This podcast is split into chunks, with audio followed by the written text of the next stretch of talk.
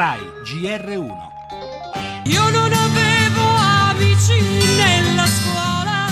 La scuola è nostra e non si tocca. Oggi ci dichiariamo ancora insoddisfatti. È responsabile pensare che si cambia la scuola senza avere il confronto e la condivisione con il mondo della scuola. Se si vuole si possono fare queste modifiche. Il governo sui punti qualificanti non ha eh, volontà di fare passi indietro. Vorrei proprio in questa stessa giornata denunciare un fatto gravissimo, cioè il sabotaggio del test invalsi. Io credo che speculare su questo tema significa speculare sul futuro dei ragazzi.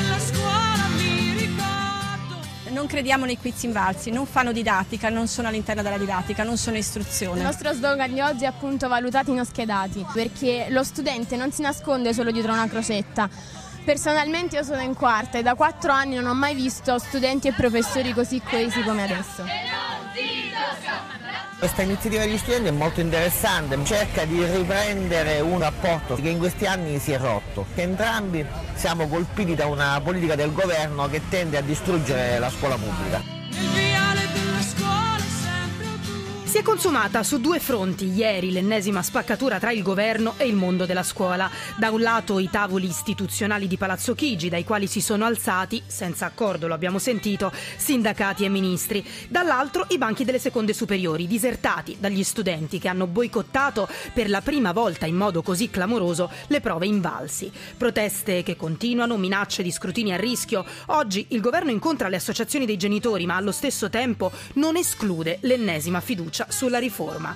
L'unico fronte che sembra incredibilmente ricompattarsi è quello insegnanti-studenti. L'accusa nemmeno troppo velata è che sia strumentale, ma per molti, famiglie, docenti, gli stessi ragazzi, non è poco l'aver ritrovato un legame che sembrava perduto.